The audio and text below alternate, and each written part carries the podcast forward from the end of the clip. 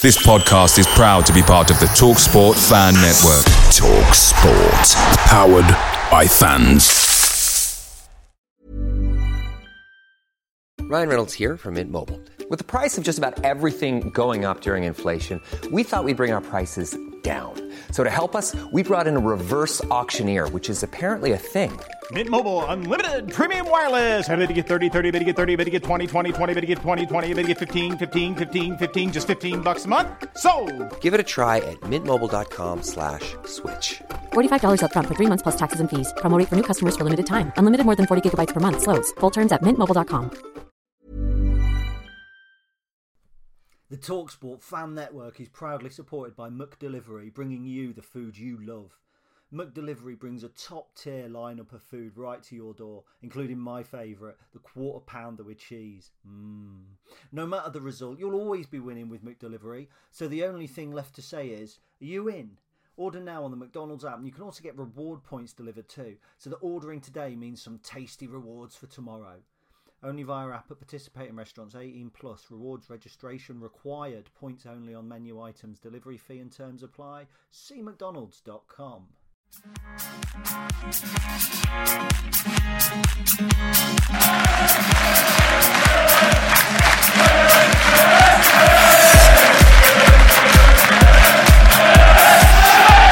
Hello everybody and welcome to episode 129 of the Stacey West podcast. I'm your host Ben, and Jake is with me this week as Gaz is still unavailable. How are you doing, mate? Yeah, I'm happy to be the substitute for another 90 minutes or so. But no, it's been a good week, hasn't it? Really, obviously we'll go into it later, but yeah, just happy to be talking about another game of football. That's all. Yeah, absolutely. I think. You know, the fact is it's basically the end of May at this point. How did that happen, by the way?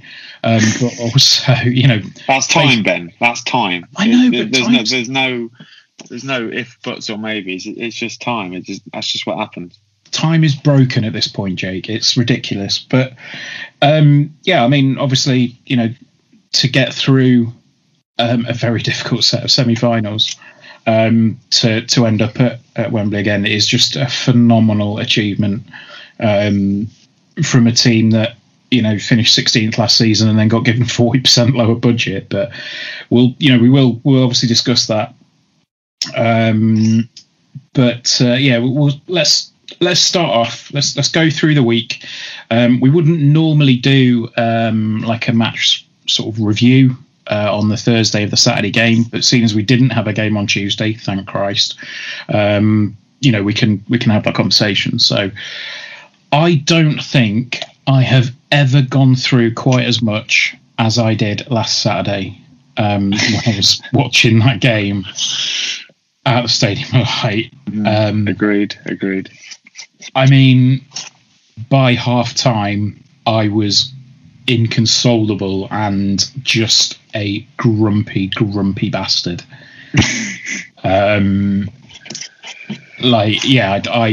normally, you know, I'll nip upstairs and sort a few bits out here and there. If I've got some writing to do or whatever, I'll try and, you know, get some writing done quickly or anything, you know, just to over half time, just take my mind off it a little bit.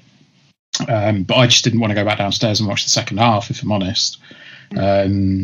You know, it was only when Rach shouted me and she said, "Oh, you know, second half starting, McGrandles is on," and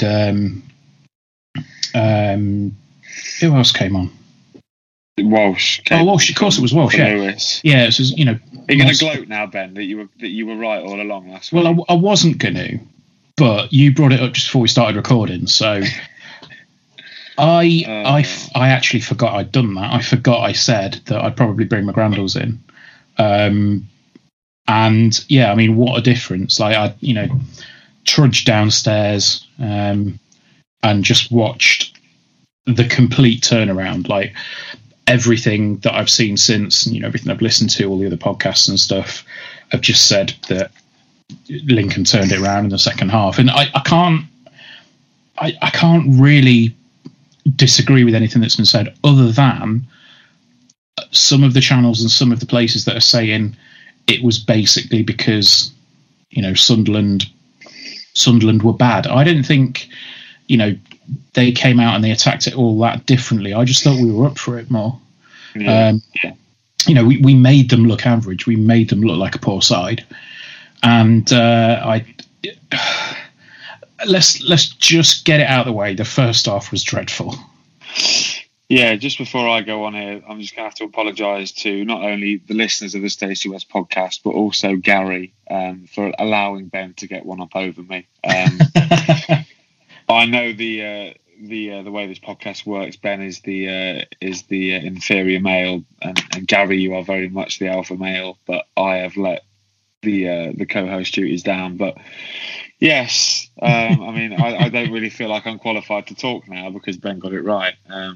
Whatever I say might be wrong, but yes, you were right, Ben. McGrandles and Walsh changed the game, didn't they? I was watching the game with a friend of the pod, Chris Conrath, and his family, and my God, we were all bricking it. Was it Ross Stewart that scored the first goal in the 12th minute? Who I keep hearing is Rod Stewart, and I just think that's wrong. Yeah.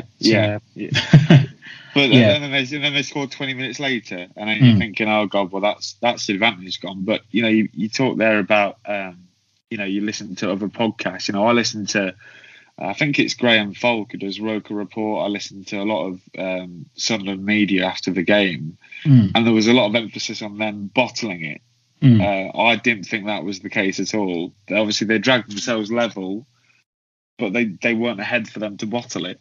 So potentially, we were bottling it. But then Appleton used his big brain, and you know, those who doubted him when he first came to the football club, well, they look bigger mugs than I do. And, I mean, I whatever he said at half time, I want a recording of it, and I want it playing as my alarm clock every morning, because there will be absolutely no doubt I will get out of bed quickly and with a purpose. He said he couldn't repeat it, didn't he? I think he said to Michelle Owen after the game that he couldn't repeat it. So clearly, he gave the players a bit of a rocket. But to be fair, I mean, I think they probably deserved it off the first half. You could tell. The thing is, I think you could tell that the players were scared. I don't know what you thought they were. You know, they were definitely, you know, fearing those 10,000. Sunderland supporters, and they obviously got on the players' backs, and you could just tell that playing out from the back, we weren't quite our usual selves. You know, Regan Paul was, you know, for the first goal, I don't normally like to point the finger, but Regan Paul, I don't know what he's doing that far up the pitch for, and obviously we lose the ball and they counter, and McGeady puts a McGeady ball in, but we looked unlike ourselves. But then obviously we made the changes with Connor and Joe coming on at half time, and it's bad for Lewis. Obviously, Lewis and Anthony both had really good seasons, Scully and Monson. So, obviously, they were disappointed to be dragged off, but I'm really glad they were. I mean, I think the thing is with Scully in particular was that he just wasn't getting anywhere near the ball. And, you know, that was primarily due to the fact that I think we were just overrun pretty much everywhere. Like there was no chance of getting the ball up to the front three or, you know, the front line. It was hard to watch because it was, you know, you can have all of the pace and all the energy in the world, but when you can't get your foot on the ball, you just look a little bit like headless chicken. And unfortunately, you know, it's no indictment on Scully at all. It was just the way that the game was going, and it was the way that it was, you know, being taken away from us. But I think you're right about Paul. It's not a, you know, it's not a trait that I like to have either. I don't like picking out individual players and individual mistakes, but it was for both of the goals really, McGeady was left with somebody that shouldn't have been left. You know, he shouldn't have been left with. I mean, it's not to say, Ben, that Paul's been bad, because Regan Paul's been really impressive since he's come to the football club. Absolutely. He had a really shaky start. He had a bit of a shaky start, but he's massively turned it around. And I think, you know, we were all sort of worried that, you know, Ayoma wasn't playing at right back, because obviously we went on that really good run with Ayoma at the at right back in the first half of the season. But Regan came in; he had a lot of pressure on his shoulders, and I think he's done really well. Obviously, that error will be highlighted because it's a really important game. And if we'd gone out, would we be blaming him? Well, maybe, but no. I mean, you know, I'm not singling him out for criticism overall. I think, you know, he improved much, you know, massively in the second half, as was proven by the fact that he hit the bar. But, you know, it's more the fact that was a moment, you know, that there was two moments in the first half where I think he potentially just drifted away from his man a little bit. And unfortunately, when that man's Aidan McGeady, he's going to punish you. It's trouble. Yeah. So, I mean, you know, the first half was what it was. And, you know, the fact that the lads came out in the second half and just pushed and pushed and pushed. And I think you could sort of sense that goal come in, but when it did hit the back of the net, there was just such a massive sense of relief. I think that was it more than anything else for me, was just the relief of that goal going in, not the... It wasn't so much joy. I mean, obviously that was there, but, you know, it's just that relief of, oh, thank God we're back in front, and just, you know, knowing that we had the upper hand at that point and knowing how good we'd been up to that point in the second half. It was just, I don't think there was too much doubt that we would let it slip again, mainly because it felt like Michael would probably throttle them if they did. Yeah, I mean, you know, I think there were some other good chances for us. I think Paul hitting the bar, obviously, you know, Conor McGrandles getting free and just putting it over the top of the bar. And then, of course, you know, the penalty, which was won by McGrandles. And then, I mean, it wasn't a great penalty, but be fair to Lee Burge, it was a really good save. And, you know, I don't think anybody would begrudge us walking out of that, you know, over the two legs at least, with the win. What do you reckon? Yeah, I think I did think at the time though that penalty was going to be a bit of a turning point when George missed it. I was really worried because obviously that got the fans back on the Sunderland side, and for most of that first half and even after the goal, you know, we'd kept the crowd quite, you know, they weren't very vocal, were they, considering they were pretty much back in the tie, even Stevens. And just wanted to give a quick shout out to Hopper for the I think you probably win a shit out from the Peter Crouch podcast, because that was absolutely fantastic, wasn't it? The shearer in front of the Sunderland fans, and even Toff got on board, your best mate Ben. So but yeah, I've literally just completely gone off the topic. What was I talking about? We were talking about how they kept the fans quiet. Oh yeah.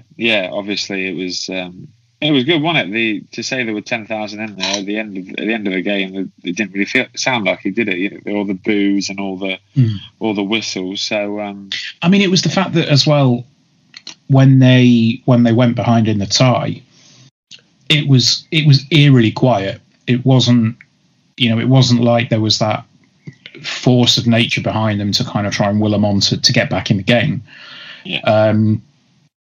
And then the only real thing that did spur them on was the penalty save, which, I mean, when the penalty was given, I don't think that the Sky commentator even noticed. I didn't know it was a penalty. I don't know about you. Because I knew it was, because I could see him just pointing to the spot, but it was more the fact that, you know, he said, oh, he's gone down, and there's... Has he given a penalty? I was like, oh, I don't know. Who's he giving it to, Sky? Because I still don't know who Sunderland is playing. Oh, that was awful. One at the TV coverage after the game. It was just, you know, it was before, during, and after.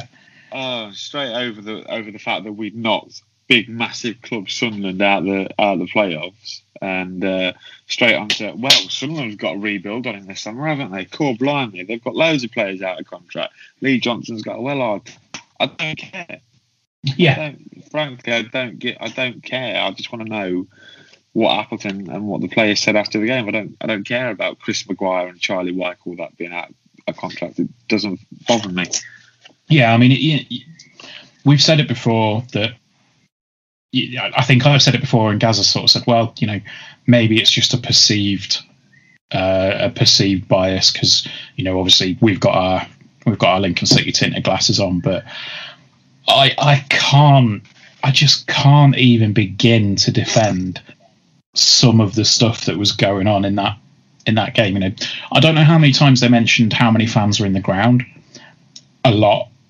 You know, how many was there, Ben? I can't remember. 10,000. It was 10,000, Jake. You know, 10,000 fans of Stadium of Light seemed to be their catchphrase for the day. And then it was, you know, I think at one point somebody said that they referred to Alex Palmer as the Lincoln keeper. So research, cracking research. I wonder how they employ their pundits sometimes. Obviously, the Oxford game as well, Ben. I don't know if you watched the Oxford game earlier in the season. They had an Oxford representative, didn't they? And Jamie Mackie they had, but no Lincoln voice, no voice for Lincoln. So, I mean, obviously we've got, you know, you said earlier, we've got our glasses on, red and white stripes, but I think we're probably justified a little bit. And that's the thing. I think normally I'd probably sit there and look at it and go, yeah, that's fair. You know, like, I'm taking offence at something that's not, maybe not really there, and I'm just looking too much into it. But like you said, to go from the full-time whistle and within, what, a couple of minutes talking about how are Sunderland going to rebuild from this, I was just thinking, we've just gone from non-league to the playoff, you know, to the League One play. Yeah, gone from non-league. Don't curse it, Ben. Yeah, we've gone from non-league. You were going to say non-league to the Championship. No, I was going to say, God. You know, we've gone from non-league to the League One playoff final in the space of 4 years, and all you want to talk about is how Sunderland have, you know, shanked it, basically. So it was so disappointing, but at the same time, I kind of didn't care because I just had tears running down my face because we were going to Wembley, you know. Oh, you crybaby. Who cares? We won. Who cares? We're going to Wembley. They in. You know, that's all that matters. Yeah, absolutely. So, I mean, is there any other thoughts that you want to put forward from that game? And not really. Obviously, it was just great to win, wasn't it? And to shut everybody up, because you listen to all the preview podcasts and people out there, they're going, oh well, you know, you expect someone to easily get past Lincoln, or, you know, they expected it to be tight, but Sunderland to go through, and we've sort of just fucked that up for everybody, really. So long may it continue. Absolutely. And I, you know, having said all of this, I never thought I'd be this happy to lose a game 2-1. Like, just unbelievable, absolutely unbelievable. Gary is pulling his hair out. You said that, Ben. You know that, don't you? Why? You don't like to lose games of football, Ben. We never like to lose games of football. Oh, yeah, but if you had anything other than a smile on your face at the end of the game on Saturday... I had an erection, Ben. There is... Okay, well, moving on.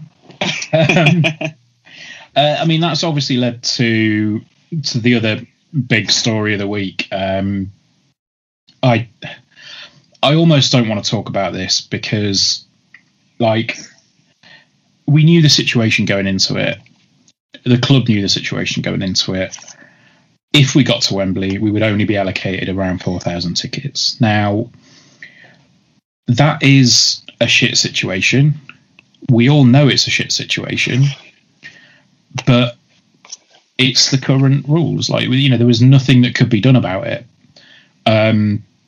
It's why there were 10,000 fans in the Stadium of Light. And a lot of people I saw were saying, well, how come they can have 10,000 Sunderland fans in, but we can only have 4,000 Lincoln fans in at the final? It's like, because Wembley is a neutral venue, they've got to allow fans in from both teams, and they can only have a total capacity of 10,000. Like, that was the bit that I couldn't figure out what people couldn't understand about that. Obviously, there's been quite a lot of people that have said that they're not going to go due to the ticketing fiasco, whether that's a case of them not being able to sit with family or just the sheer price of it. I mean, you know, we went in on the ballot, so we got a ticket, you know, each from me and Rach in the normal ballot, and that was £55, I think ours came out at. So we've been put in the higher pricing bracket, and it's, I understand if you've got a family of four and you all want to go to Wembley, that suddenly becomes, you know, 200 quid for a day out, then you've got to get to London, then you've got to, you know, feed yourself and keep yourself watered. It's like it suddenly becomes a horrendously expensive day out that I don't think many people would potentially have been able to budget for. So it's a shame, you know, and I think the overall feeling that I have of this is just a little bit of sadness, because this is going to be the biggest day in the club's history, arguably, and all that people are doing at the moment is bickering and whinging about a situation that's completely out of the club's control, and it's just a little, you know, it's a little bit heartbreaking. I mean, obviously you've had a bit of a situation this week with your ticket as well, because you've not renewed for 2020-21. So we had a discussion earlier on the week where you were saying it was going to, you know, looking incredibly unlikely that you'd be able to go, but I believe you got your hands on a ticket in the... I've got a golden ticket. 521st I was in that queue, and I joined at about 5 to 7, and obviously I feel very fortunate to have got one, because I know people, you know, there are people who are close to me in my football family that were season ticket holders in 1920 and haven't been able to get one. So, you know, I do feel privileged, obviously, but, you know, it's just a day that I luckily I can afford, and it was just, you know, it's a day that I just couldn't miss. Obviously going from, you know, I was going around asking anybody, I think I tweeted out the day of the announcement of only 4,000 fans were given tickets, or 3,800 or whatever it was, and I was desperate and begging, thinking, oh God, I'm not going to get a ticket, but, you know, ever so fortunate it sort of fell into my lap. And I do feel really, you know, it's bad for the club, isn't it, really?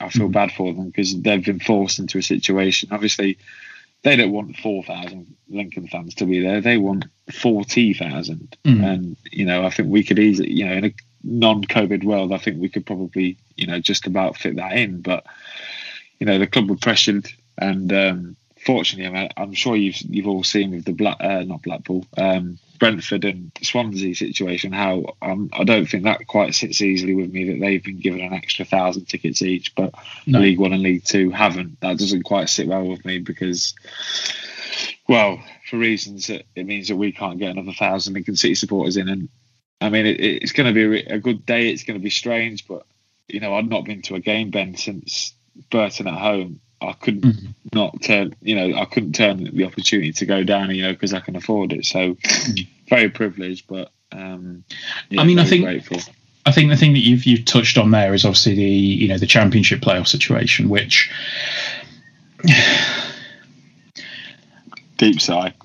I mean, it is the thing that pisses me off about it is that there was, you know, I mean, I know for a fact that the club did absolutely everything that they possibly could to try and get essentially all three of the playoff finals moved into that testing bracket, or whatever it is they needed to do to get a test event. And I know that they were basically to, you know, knock back and say that there wouldn't be any benefit to it in terms of a, you know, a health perspective. Now, I completely understand that there are still restrictions in place. You know, there will be till the end, till the 21st of June, I think it is. You know, that there'll be restrictions in place, which mean that it's only going to be 10,000 people in the stadium, regardless of the capacity. So, I mean, you know, they could be in a stadium with, you know, 100,000 capacity, and they'd still only be able to have 10,000 in there. You know, it's crazy, but I understand that those restrictions are in place, and yes, it's shit, but you've got to kind of got to look at it and accept that as hard as it is. And I know there's probably going to be people listening to this going, oh, well, that's easy for you to say because you got a ticket. It's like, I'd resign myself to watching the game on my sofa on Sunday. Like, I'd prepared for that eventuality, because I just thought, you know what, if I don't get a ticket, fine. I've seen my club at Wembley once. I've seen us win at Wembley, and I'd love to go, but if I don't get a ticket, I don't get a ticket. That's the end of it. The unfortunate thing is that I still think there's a lot of people out there that don't they're seeing everything as if it's a hell of a lot easier than it is. You know, there's a lot of people saying, "Oh, we'll just make it a test event." It's not that easy. You know, the club have pushed for that at every possible avenue. And the ironic thing is that a lot of people saying, "Oh, make it a test event," are the same people that are railing against COVID passports and, you know, "Oh, I'm not getting the vaccine because F that," you know, and I'm not going to get into that. Yeah. You know, that way of thinking here, but it's just so disappointing, but unfortunately we can't change it. But the thing that does annoy me is that the Championship have been given special privilege because it's the biggest game in English football, because it means that they could potentially jump up to the Premier League. One of the teams will jump up to the Premier League and be given £100 million payday already. It's like, great, okay, so what does that mean for the other two games? It's, oh, nothing. Cheers, lads. Yeah. I'm a bit distracted, Ben. Literally, everyone's telling me they've got their tickets. I've still not got mine. Okay. First world problems, I know.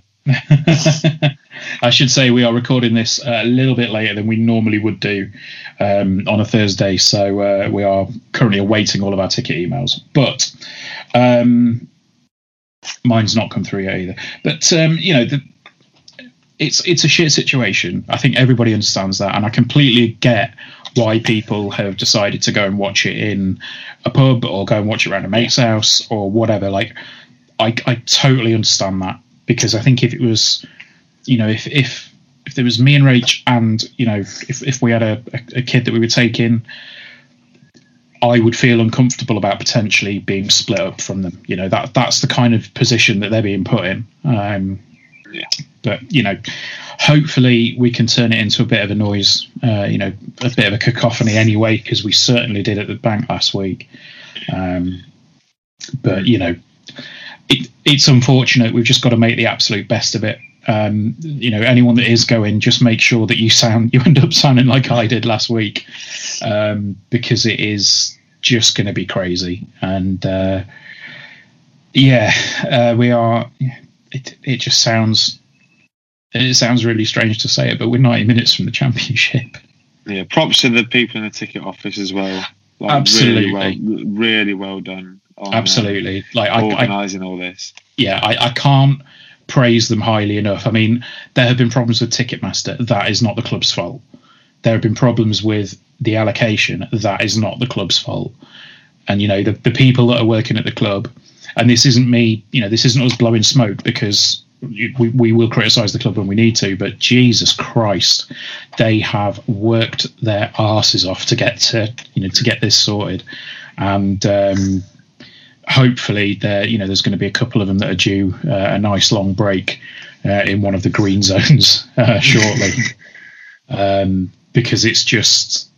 I feel for them, you know. I feel for everybody. And I said this on Twitter earlier. I said I feel for the people that haven't been able to get a ticket, the people that, you know, they had a slip up with their 2019-2020 season ticket, and that meant that they were getting the ineligible message. You know, I feel sorry for the fans that don't have a season ticket, that can't go, and I feel for the staff at the club. They're getting pelters. It's like, this is supposed to be, like I said, the biggest game in the club's history, and all people can think to do at the minute is sling mud at the club, or certain people, I should say. Not everybody, most people are understanding of it, but all certain people seem to be able to do is just sling mud at the club to criticise them for a lot of things that are really out of their hands. So, yeah, absolutely. And it's the hashtag, Ben. Hashtag Lincoln City are in disgrace.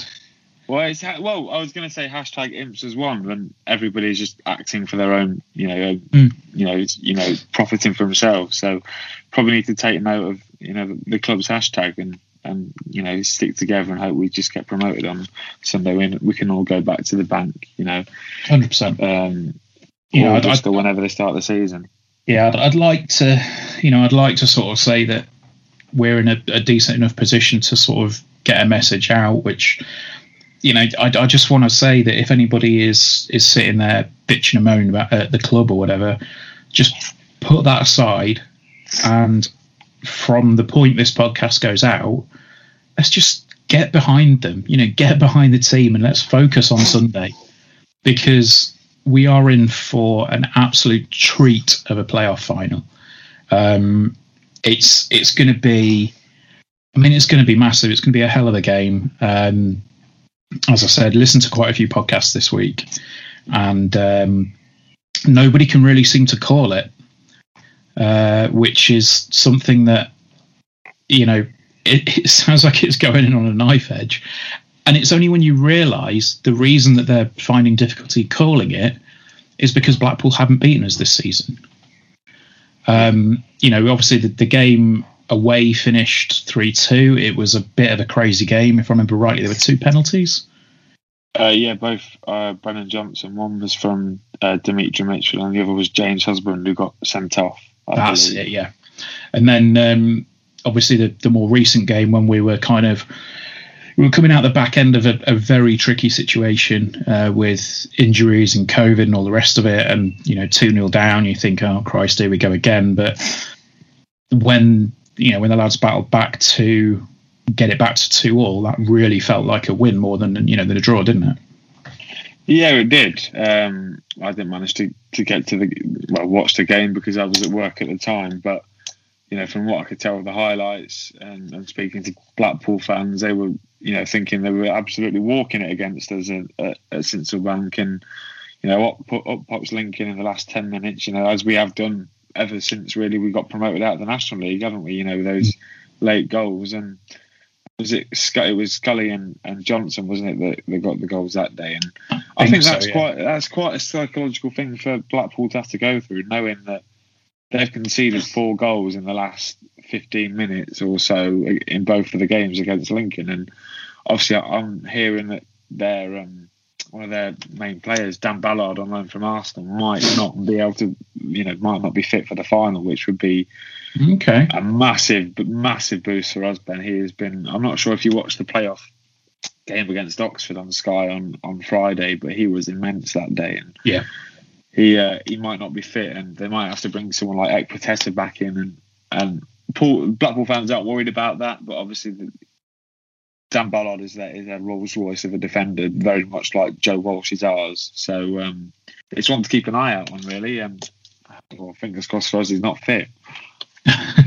You know, never nice to wish injury on a player, but I know what you mean. Screw that. You want a promotion, Ben? What about you?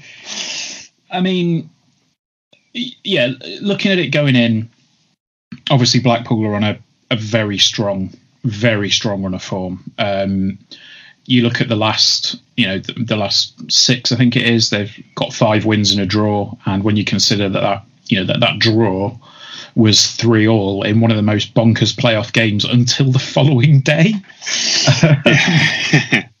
you know, it was crazy. Like, they've had a really, really good run to cement their place in the playoffs. And I think I was actually speaking to a friend in the games industry today who happens to be a Blackpool fan. And I said, just kind of jokingly, I went, so if you lose on Sunday, can you not cut us off from your company's communications, please? Because we quite like it. But, like, you know, they sort of said that it feels like this is the teams that have been the most consistent throughout the season that deserve to be in the playoff final. I know that, you know, I think Blackpool go into it as favourites. Not going to sugarcoat that. And like I said, a lot of people are saying it's too close to call. But I mean, I just don't know. I really don't know what to think about, you know, going into it, because I think we've said before, these games are basically cup football, and when it comes to cup football, it's really difficult to predict it. I think the biggest threat is obviously going to be Jerry Yates. I think Ellis Sims wants a word as well. He's pretty good for them back after the season. Yeah, I mean, you know, Sims has got, what, 10 goals in the league? I think it's 8. I'll double check, but I'm pretty sure it's 8. Okay, I know Yates has hit over 20, hasn't he? Yeah, Yates has got 22. Right, but yeah, it's you know, it's just they just seem to get goals. I mean, you look at a lot of the games, and I don't really think they've won many, you know, many games 1-0. It always seems to be 2 or 3. So they've got that, you know, they've got the attacking prowess, but it's just whether they can keep a clean sheet is going to be the key. And I know obviously they have done with quite a few games recently, but I mean that the 3-3 semi-final was just nuts to watch. Yeah. So I don't know what's going to happen. I don't know which Blackpool team are going to show up. I don't know which Lincoln team are going to show up. But either way, I think we're guaranteed a very entertaining game of football on Sunday. What are your thoughts on it? Yeah, I think the last time me and you previewed a game with Blackpool, Ben, we were extremely positive, weren't we? Saying, oh, you know, I was trying to gloss over that. Yeah, they were like, what were they? 14 unbeaten, 13 unbeaten, and I think we were on one of those on our really bad run of form, weren't we? So obviously it's flipped round a bit. Obviously, you look at the goals that Blackpool conceded against Oxford, and that doesn't really remind me of Blackpool this season. I think statistically, they've been the best team in the league since the first 9 games of the season. So what's that, 30 games of the season? They've been the best. They've picked up the most points, scored the most goals, kept the most clean sheets. So, yeah, I think I was listening to the Not Top 20 podcast on my way back from work, today, and they were pretty much saying exactly what you're saying. It's on a knife edge. They expect goals. I mean, I think both teams will probably score.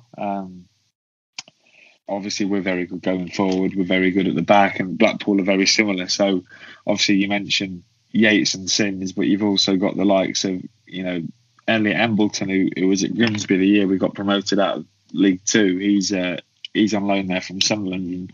And he scored a really good goal in the playoff games. Obviously, they've got players like Kenny Dougal. Just won his first Australian call-up this last week.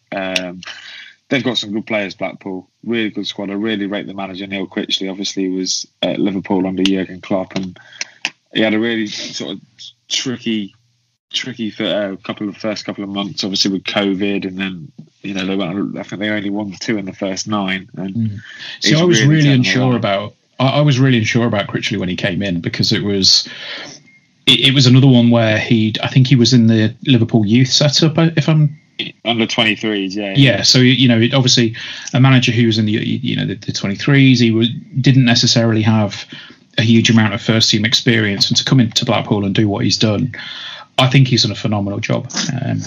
You know, really, he's up there for manager of the year, I think. Yeah, because you look at, I mean, I'm looking at my predictions now. I got Blackpool to finish 8th, sorry, and us to finish 9th, and obviously, you know, you just see the game, especially the first leg at Oxford. That is what Blackpool are really all about, aren't they? They're direct. They're opposite to what we are. They're direct, which is, it feels very strange saying that as a Lincoln fan, that another team is direct against us. You know, given Matt Reid and players that we've had like Chris Bright and Paquette and Jefferson Louis up front, absolutely massive units. And they're a really good side, Blackpool. So I mean, I'm a little bit worried. I'm not going to be as negative as I was last time when we played them. So I mean, I don't think that's possible, to be honest with you, Jake. Well, yeah, I mean, we did get a bit of backlash, didn't we? Just a bit. I mean, yeah, and Gaz came back on us. You know, the all happy dancing bloke that he is, made us look absolute tools. But no, it's a really exciting game. I think out of the 3 playoff games, it's the one that's maybe not so obvious. You know, both teams are quite comfortable of blowing each other out of the water. You know, Brentford, Swansea, you probably think Brentford will clear that, and then Morecambe, Newport, you might have a different opinion, but I think Morecambe have got that sort of in the bag. So it's the game that's on a knife edge. And I mean, I said to you before we started recording, I'm really nervous. Like, I've got my stomach I just can't feel my stomach at the minute. Whether it was probably something I've eaten, but I'm really nervous, and the fact that, you know, that I'm going on Sunday is not going to help my nerves whatsoever. So let's just not get it down to a penalty shootout like the Europa League last night, because I don't think I'll be able to handle it. I mean, I think for me, the two things that I really don't want to happen I really don't want it to go down to penalties, and I really don't want it to be decided on, you know, a shit decision that's going to cause outrage. Like, whether that's for us or whether that's for Blackpool, I just want it to be, you know, like the Posh penalty. If the game's decided on a penalty like that, I'm just going to be so disappointed. Yeah. Yeah. But would you back Palms to score a penalty? Would you back him to outdo De Gea? How many keepers up and down the country are practicing those right now? I think Palms is easy going to stick it in the top corner. He's so good at his feet, isn't he? It's true. But, you know, I don't know. I don't know how to call it. I mean, obviously, I want us to win. And I know that we can win because we've beaten them once this season already. I don't think the players are going to need G'ing up. You know, I don't think they're going to need that rocket up their arse like they got on Saturday. I think if we come out fighting, if we come out with the same intensity that we did in the second half against Sunderland and we did in the first leg, I think we can do it. I really do think we can do it. And, you know, that's not just blind optimism either. You know, we've seen what this team are capable of this season. We know what Blackpool are capable of as well. But when this team is on the game, we said it all the way through the back half of the season. If we have those players fit, we'd potentially be top two. And I think now that we've got those players fit, we need to, they're going to step up and do it. With too much positivity, Ben. Too much positivity. I don't think the listeners can have to take this. With that being said, score prediction. Let's go. Oh, you're going to make me go first? Yeah, go on. Really? Oh, okay. All right. 2-1 after extra time. I can just see a George Grant penalty, sort of like 108th minute or 109th minute, just in front of us as well. I've had dreams about it. Might just be me, but it's going to be. You had dreams about George Grant, okay? You'd be difficult to find a Lincoln City supporter that's not this season. That's very true. So I think George is. I think George is going to win it and send us up. Okay, I am going to say also 2-1, and I think it's going to be decided in the 90. It'll be late, but I think it's going to be decided in the 90. I think we're probably going to go ahead, and then Blackpool are going to claw it back. And then it's going to be a very, very nervy last 15 minutes.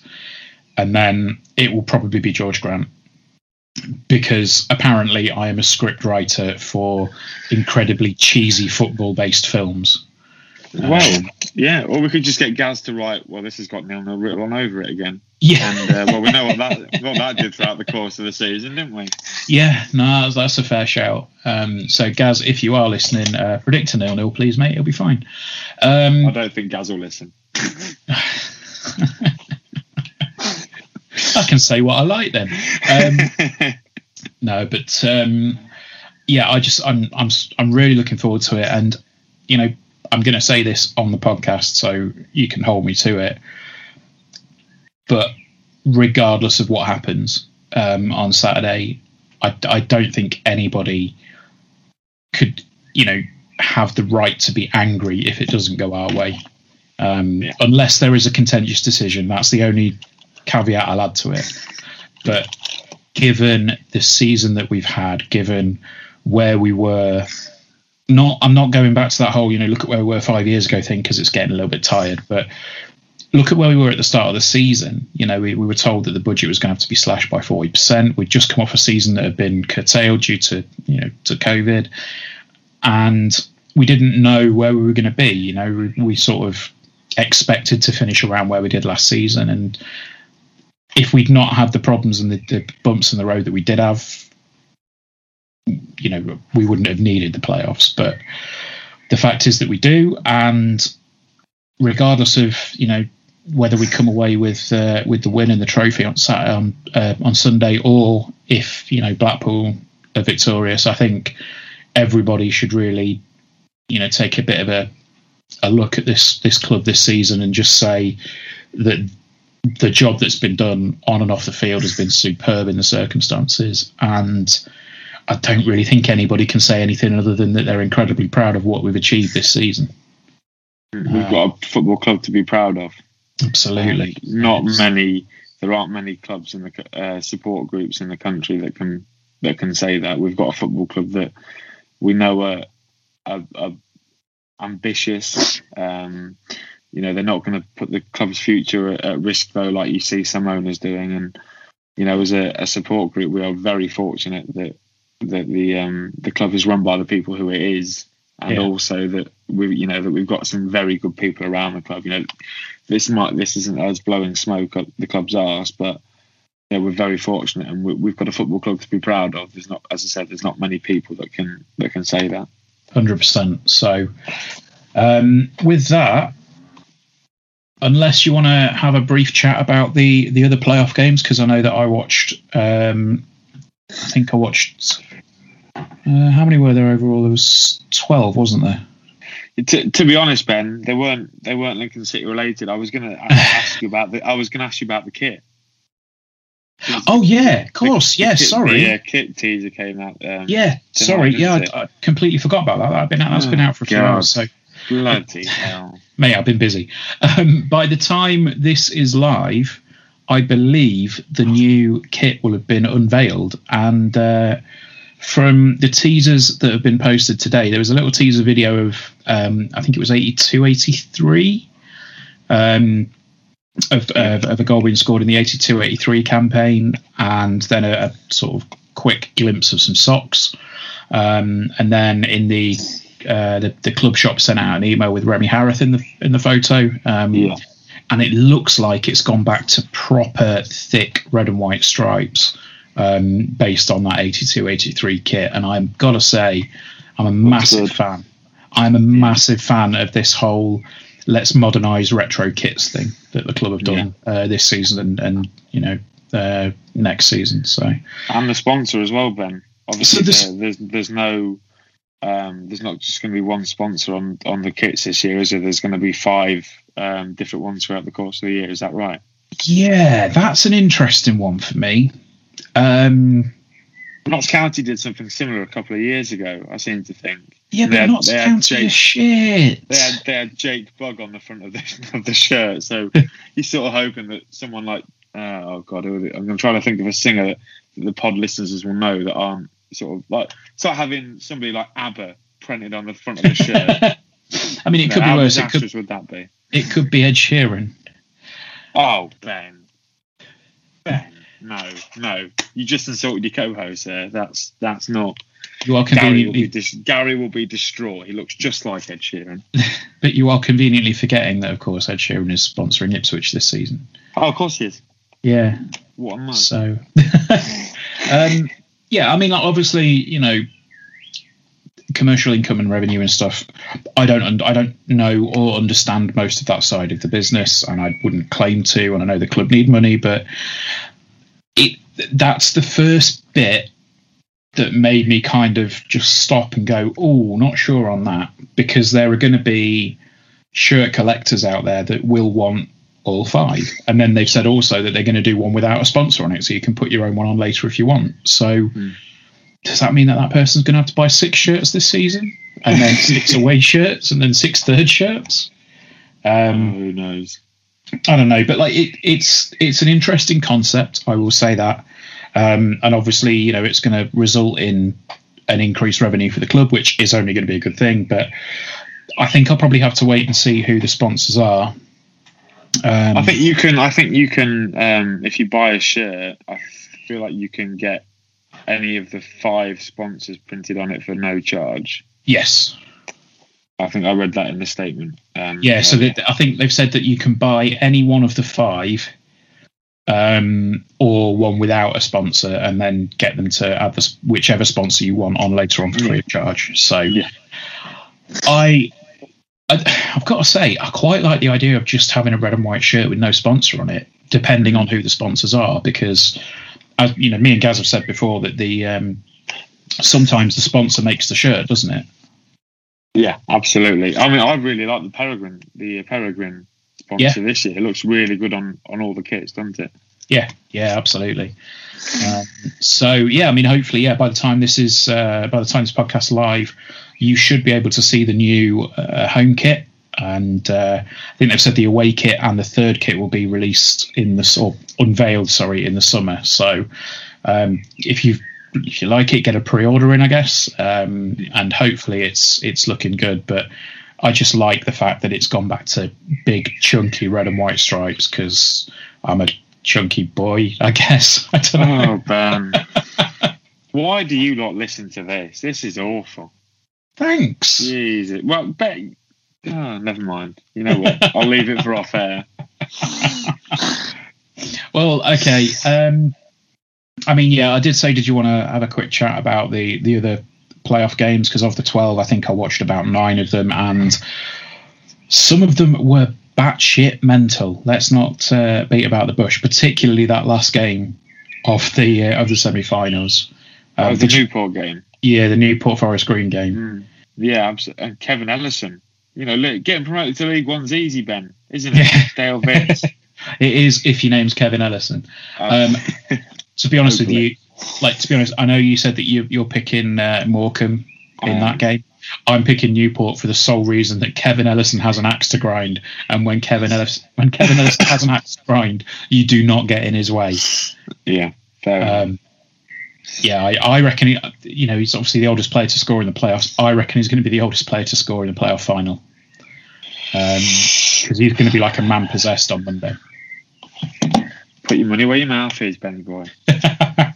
Tell you what, if I went for a treble and got all 3, I'd be a happy chap, but I don't think I will. Cool. Is there anything else that you want to have a chat about before we disappear, Jake? No, I've got work in the morning. I need to go to bed. So no, it's been great. It's been it's good. It's been good deputising Gaz, just whilst he's having a nice little luxury break down south somewhere. So feel free to go on holiday again, or Ben, you can leave as well. It'd be great.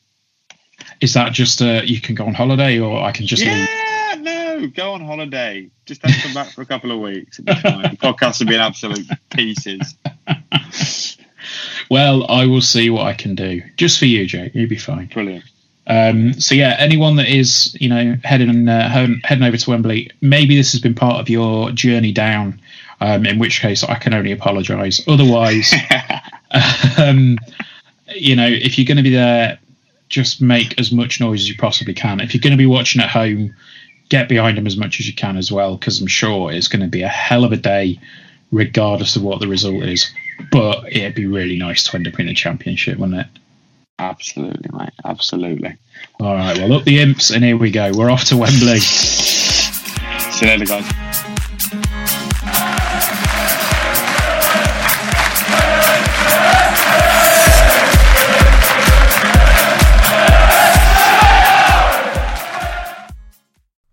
It's the 90th minute, and all your mates around watching the imps on iFollow.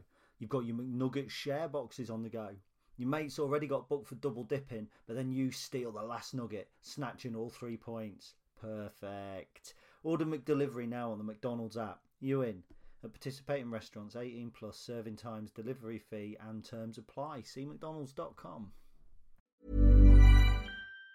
Planning for your next trip? Elevate your travel style with Quince. Quince has all the jet-setting essentials you'll want for your next getaway, like European linen, premium luggage options, buttery soft Italian leather bags, and so much more. And it's all priced at 50 to 80% less than similar brands. Plus, Quince only works with factories that use safe and ethical manufacturing practices. Pack your bags with high-quality essentials you'll be wearing for vacations to come with Quince. Go to quince.com/trip for free shipping and 365-day returns. This podcast is proud to be part of the TalkSport Fan Network. TalkSport. Powered by fans.